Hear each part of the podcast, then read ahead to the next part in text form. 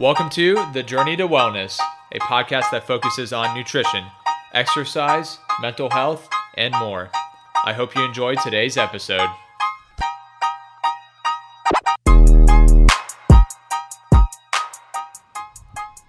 Hi, Mallory. Welcome to the show. I'm really grateful and excited that you took time out of your schedule to come on. So, thanks for being here. Yes, of course. I'm so excited to be here. Could you just tell us a little bit about yourself and what you do, and maybe share a little bit about the journey um, that it took to get to where you are now. Definitely. Well, as you said, my name is Mallory and I'm a dietitian. And so my whole journey to get here has been kind of a funny one. I feel like sometimes we're interested in the things that we struggle with ourselves. And that's kind of my full circle moment with this occupation that I'm in now. But I wanted to be a dietitian actually from a young age. I knew around my sophomore, junior year of high school, which in a way was such a gift because I think that a lot of people don't know what they want to do. And that really guided me throughout my education and even my next steps in my life. But I was interested in becoming a dietitian because of the fact that I was actually struggling with an eating disorder myself. So I guess it was a good reason the fact that I wanted to help others, but not the best in the way that it was really coming from the place where almost this obsession with health had started. And so once I got out of high school, I was still really struggling with that eating disorder, actually, all throughout my undergrad, really, until about my senior year. I really started to make a lot of changes in my lifestyle. But once I was in that space where I actually started to feel better, I realized that what I was in at the time wasn't actually really fueling me in the way I thought. So I was in sports and that was what all of my experience was in. That's what I had job opportunities in. And then I figured out that I was actually a lot more inclined and motivated to help the people that I was seeing that were athletes that were struggling with eating disorders themselves because disordered eating eating disorders are so common with athletes you know obviously everyone but and such high competition levels and a lot of focus on how your body looks. And so, towards my dietetic internship, I started to really recognize that. And from there, that really spurred into what my career is today, which is helping women who are struggling with their body and their relationship with food and exercise really transform and become the healthiest version of themselves.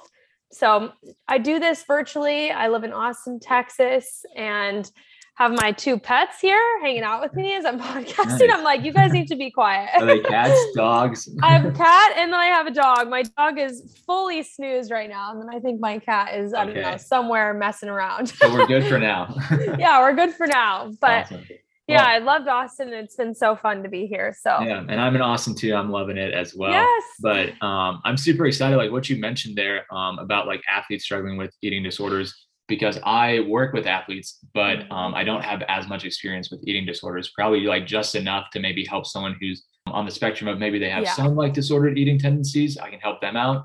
And then I know enough to like know my boundaries and know when I need to refer them. And so I'm really excited to kind of dive into this further because, like I just said, it's something that I don't know a ton about. I'm definitely not an expert like you are. So I'm excited to gain some knowledge and unpack some things that have helped you along your journey of recovery and what you do to help others as well. So, yeah. I think you mentioned that you help women who have tried everything transform mm-hmm. their relationship with food and body image. And so, what are some like common diets or fads or things that you see that fall under that tried everything kind of category? Totally. I think that there are just so many different categories it could be, right? So you have the true dieters, which could be really anything that's trending in that moment or something that's just completely bizarre. It could it be changes like month by month. Yeah, exactly. it could be whole 30, it could be paleo, it could be keto, but it could also be random things such as you know the prolon fast is big right now or it could mm-hmm. be even fodmap yes fodmap has medical purposes that we use it for but sometimes people will prolong that. And so there's so many different things but it also can just be generalized removing of food groups or obsession with health or restrictive tendencies so it really does kind of encompass all of that tried everything umbrella but from diets to just removing foods to mm. obsessing about things and everything in between So I'm sure you stay on top of like all the newest trends and diets and stuff just from like hearing about it from clients. Yeah, um, I I think just from hearing about it from them, I'm like, what even is this new thing right. that you like you mentioned prolonged fasting, and I know intermittent fasting has been huge, but I hadn't even heard of that. So that's new to me. Yeah, it's a, like a cleanse that's supposed to mimic fasting, which is not possible because they're eating enough that you're not fasting. But you know, they don't care; they just still right. sell it that way. right. whatever sells, whatever it looks like it would work, and sometimes it's so outrageous because that's what sells, and that's what yeah, people, like it convinces people they need that outrageous thing. Exactly, so, it's yeah. wild. It's, you kind of mentioned like um, it's the elimination of food groups entirely um, but are, what are the common themes you see that might explain why all these new and different things don't seem to work long term? When it comes down to how our body really works, and even what is fueling these diets and these removing of food groups and all this, scientifically, we're not actually set up to live in these really restrictive conditions mentally or physically.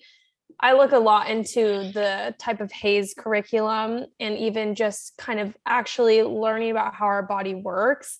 And diet culture itself is really set up to sell diets that solve a problem that they created, right? So they create this idea that there's only one type of body that we should have, there's only one type of look that we should be going for. And really narrow minded pictures of what health means. And then they give you these diets, these programs, these pills, these restrictive tendencies to try to get you to look that way. But we know that it's not scientifically possible for most people to achieve that body type because we're all so genetically different, right?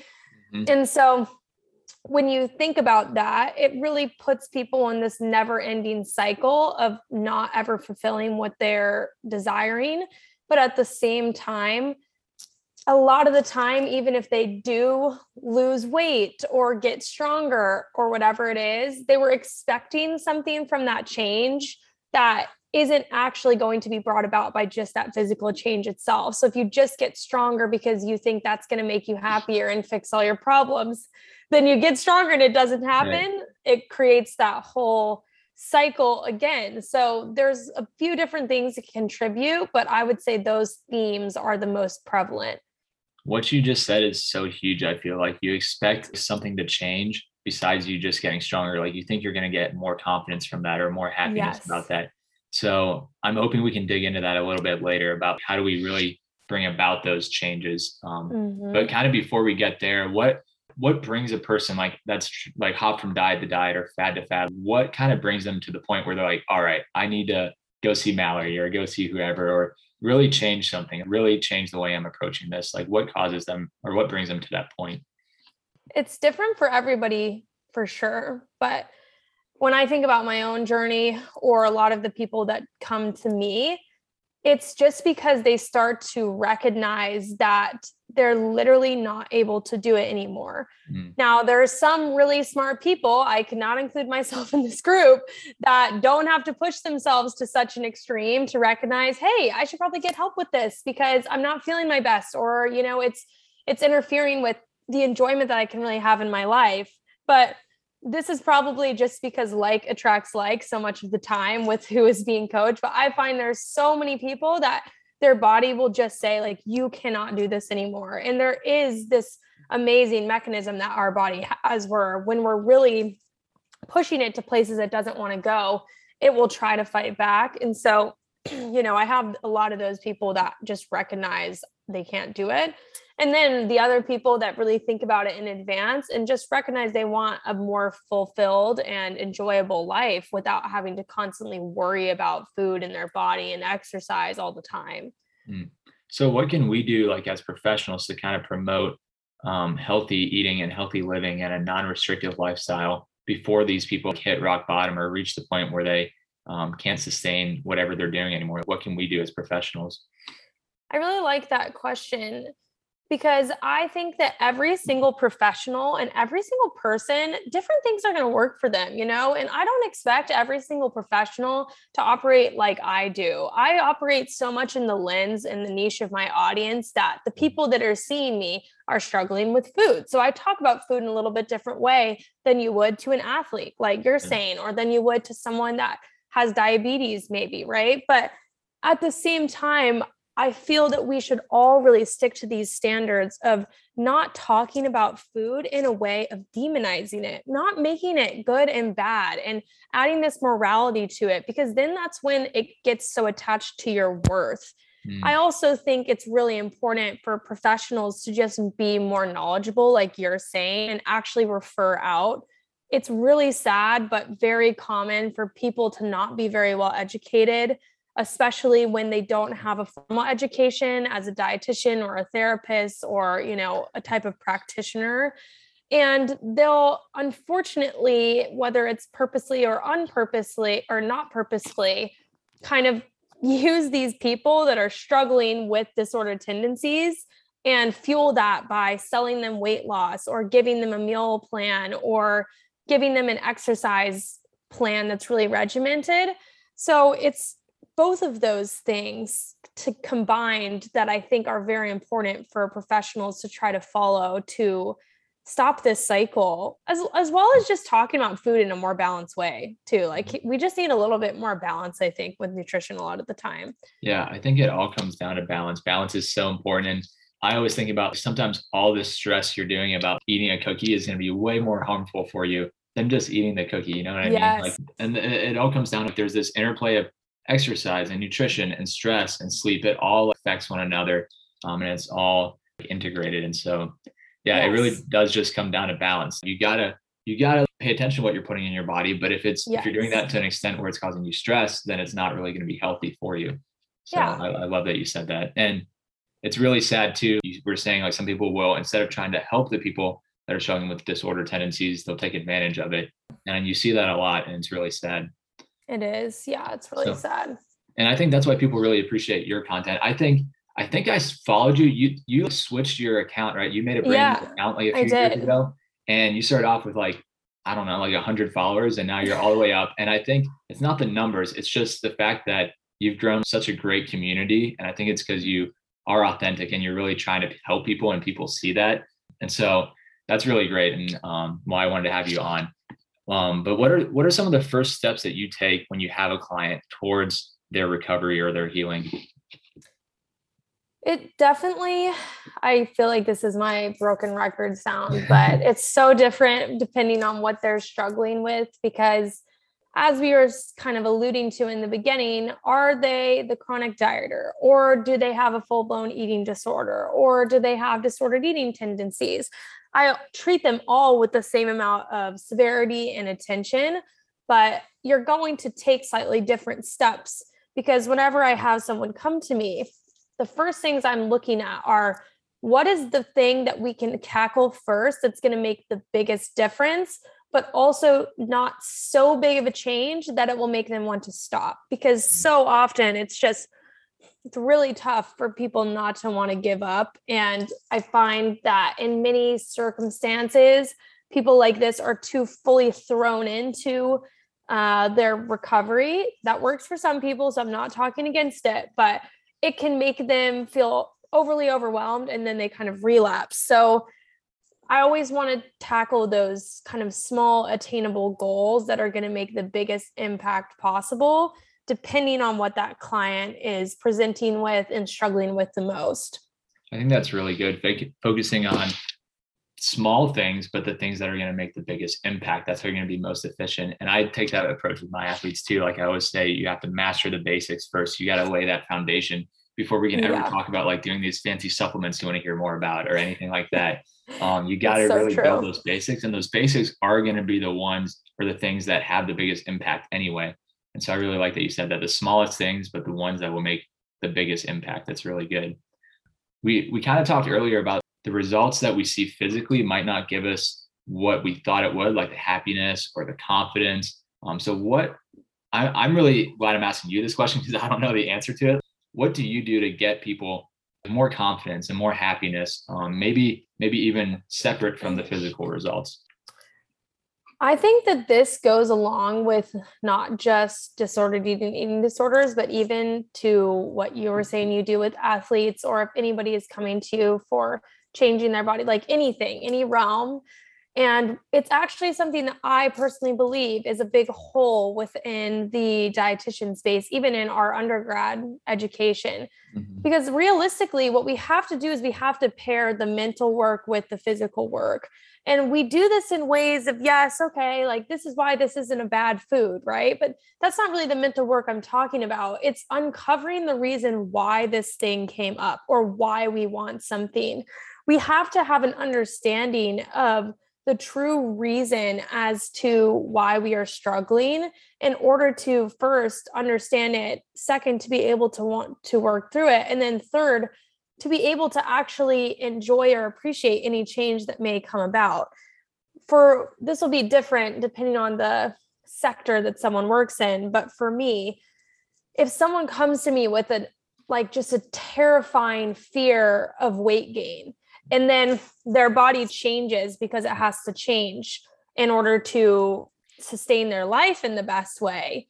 And we don't work on the physical aspects about why there's so much fear of that weight gain or the mental aspects of why there's so much fear and how we're going to work through that. Then when they get to that weight they're just going to relapse and go backwards. So you could say the same thing about the opposite way. If someone is coming to you for weight loss and you want to help assist them in that and they're convinced that that's going to lead them to happiness but once they get there they still have all the same problems they're going to go back to the same place that they were at before so this concept is so important and it's hard to explain in a really tangible sense because I find it's so individualized with the questions and the ways that you'll be asking people to get to that deeper reason. But I do always find addressing traumas, challenges, things that they have endured in their life, reasons as to why they think that they need or don't need that change is a big piece of the puzzle. That's so good. And I was going to ask about practically what can they do, but like you said, it just kind of depends on the person. But the main focus is really exploring that trauma and why it came about. Is there anything you can kind of point to or some common things that you can do to kind of do some introspection and kind of explore that? Totally. I think that even just doing, you know, it's going to be kind of use what is the most fueling for you. So if you like journaling, do journaling. If you like meditating, meditate. If you like, I don't know, talking it out with someone, you could explore talking with a friend at a coffee group or a book club or even going to a therapist, right? But I always find that we don't really ask ourselves a lot of questions. We ask ourselves a lot of questions and we have a lot of thoughts that run unconsciously all the time but really think about when do I ask myself why I want something?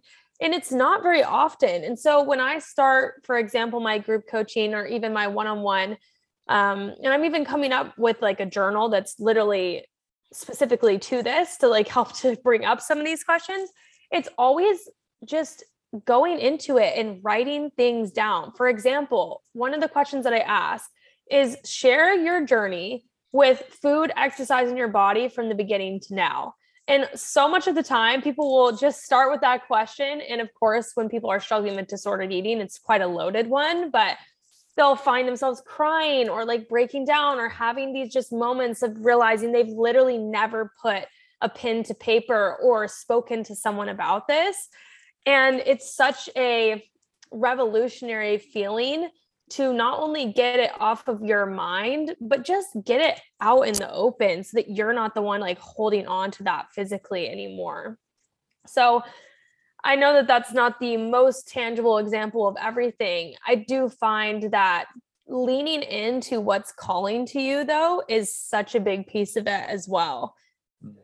Yeah, I think we could have a whole podcast on that. Us not asking yes. ourselves questions, us not doing like reflection. We're not um, being conscious about the habits we're creating. A lot of the time, we're just kind of going with the flow without much conscious thought, like you said.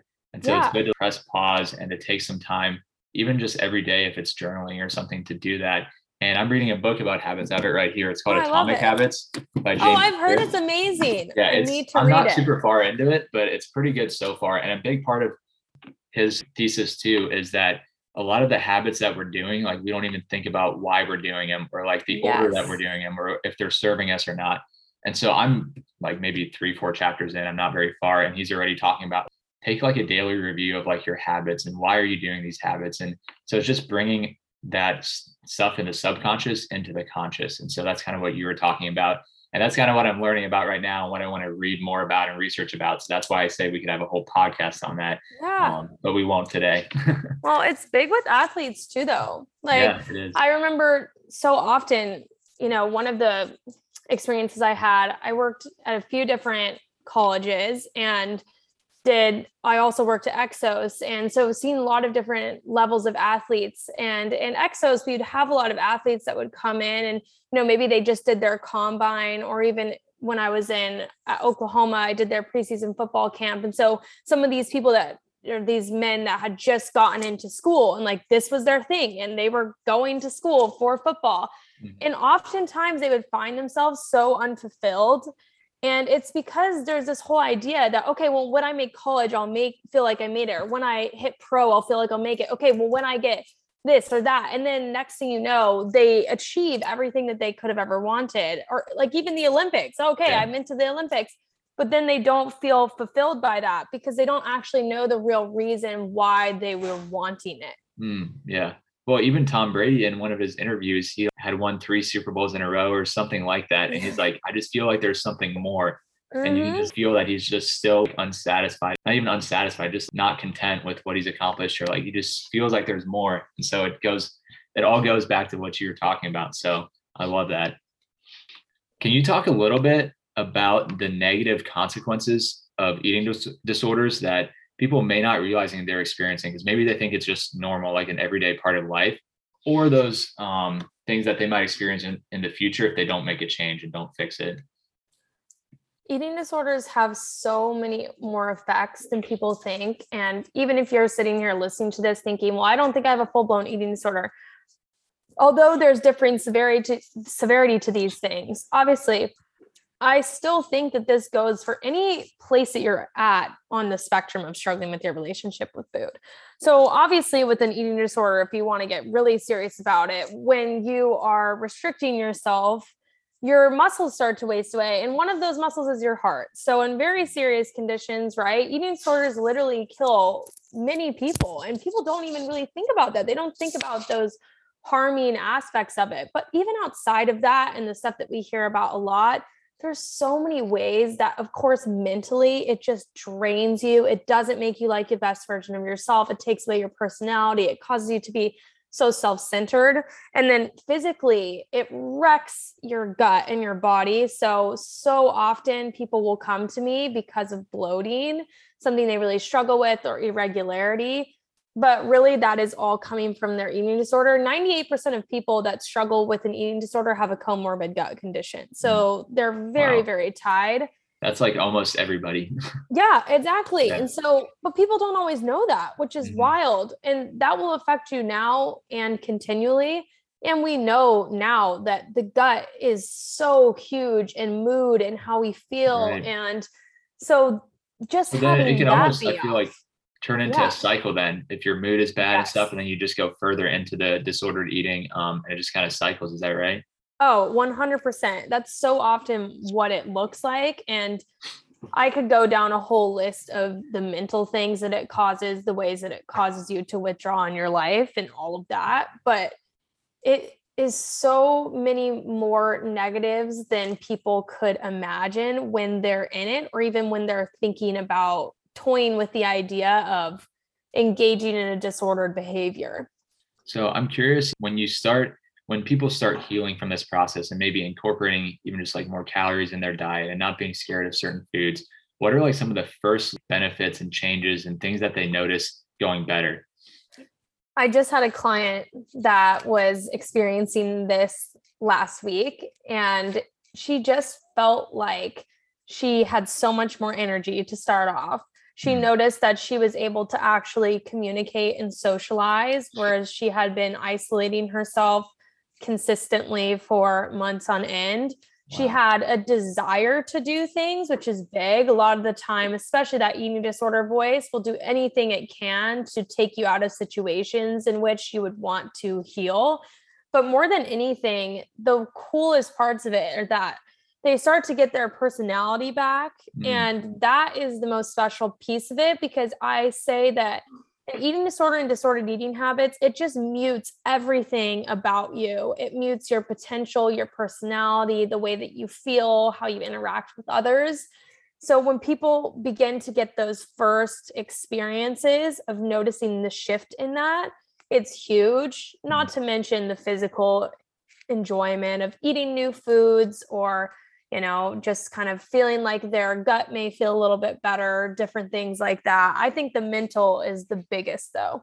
Yeah, that's so awesome. I got goosebumps when you were talking about some of those benefits. They're like coming alive again, like they're being who they yes. were meant to be. And so that has to be so rewarding to see that play out.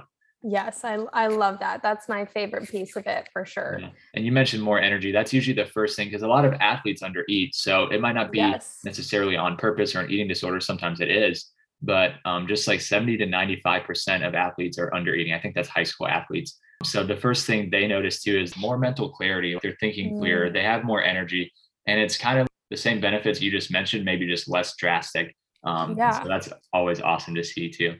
Totally. How do you find the balance between not having any like fear over food, but also realizing the impact that food has on your health? Because there are foods that can negative, negatively impact your health if you consume them too much or in excess. So how do you kind of balance that? So much of the time, I'm educating people on the fact. Oh, here's my cat. I wish you all could see him. she is nosy and curious. Yeah, literally. um, so much of the time, I'm educating people on not engaging in so many extremes. That mm. is such a big thing because if we don't go from one extreme to the next extreme, then we're never going to find ourselves having foods that may not feel the best to us so often. This is especially also where I lean into intuitive eating. I wouldn't say that I'm someone that is like the constant advocate for intuitive eating because within eating disorders, it only has its specific time and place. Mm-hmm. But when you're actually listening to your body and able to tap into it, you'll notice the things that make you feel better and the things that don't. And so, if you're actually following that, then you're going to be consistently having foods that support you feeling your best. And so, I always like to share the different ways in which and reasons why we eat food and so much of the time, we just think about it as fuel, but it's not just fuel. It's connection, it's an experience, you know, it's convenience, it's situational. And so, also being able to evaluate why you're having food in that moment and not having stress about those things. Because, like you were saying earlier, yes, if you eat 6,000 cookies a day, you're not going to feel good. But if you have a cookie and that is just what you want, you don't need to stress about that for hours. It's worse to stress about it than it is to just have the cookie. I love that answer. Every, I don't even have anything to add. That's perfect. So I love that. Oh, good. Um, and you can just tell that you like are very knowledgeable on this on this topic, and you're so authentic, and you're really out there to help people. And so um, that just really shines too. So thank you so much again for coming on the podcast. Yeah. Um, is there anything, any last thoughts you want to add? Um, kind of putting you on the spot there, but just any last thoughts you want to leave with us? I would just say that if someone is listening to this and they feel like it is resonating with them or that they need support in this area, just don't discredit yourself or convince yourself that you're not sick enough or that you don't need it or that it's not the right time. I personally was someone that put it off for way too long and I didn't get help and I thought I could do it on my own. And it's admirable to try to achieve things on your own accord. But at the end of the day, that's not what's going to help you live your most fulfilled life. And these things won't go away until you address them. And the more quote unquote sick you get to believe that you need help, the harder it's going to be to get out of it. And so there's a lot of resources that you can use. You know, you can go on NEDA, you can it depends on where you are in the state, but if you are where you are in the world, but NEDA is a great resource that you can utilize. And also just like even reaching out and telling someone is a big deal, whether you just think you have a few things you need to work through or you think you have an eating disorder. So I always want to say that just for the people that may be listening that could potentially resonate. Yeah. And if they do resonate with that and maybe they want a voice on their feed that kind of is is speaking to them in a positive way. Where can they find you on instagram or all your socials? Kind of talk a little bit about where they can find you. Yeah so i'm mallory j. Page on everything. So youtube tiktok and instagram you can find me there and i share quite frequently. Feel free to dm me or message me. I'm always happy to chat about whatever you're going through or just to connect in general. And then if you want to work with me in a you know in a more intimate sense, then you can do one on one coaching, group coaching with me. I'm also coming out with a journal that's about body image that should be launching here soon. So I'm really excited for that as kind of a lower price point entry option. But definitely feel free to shoot me a message because I always love connecting with people that you know just need a little bit more support whether that be on their feed in their life with a practitioner or just kind of in general that's so awesome. Definitely check her out, guys. Thank you again, Mallory, so much for coming on the show. I enjoyed this conversation so much. Yes, thank you for having me. and the cat came to say goodbye. Yes, the cat came to say goodbye.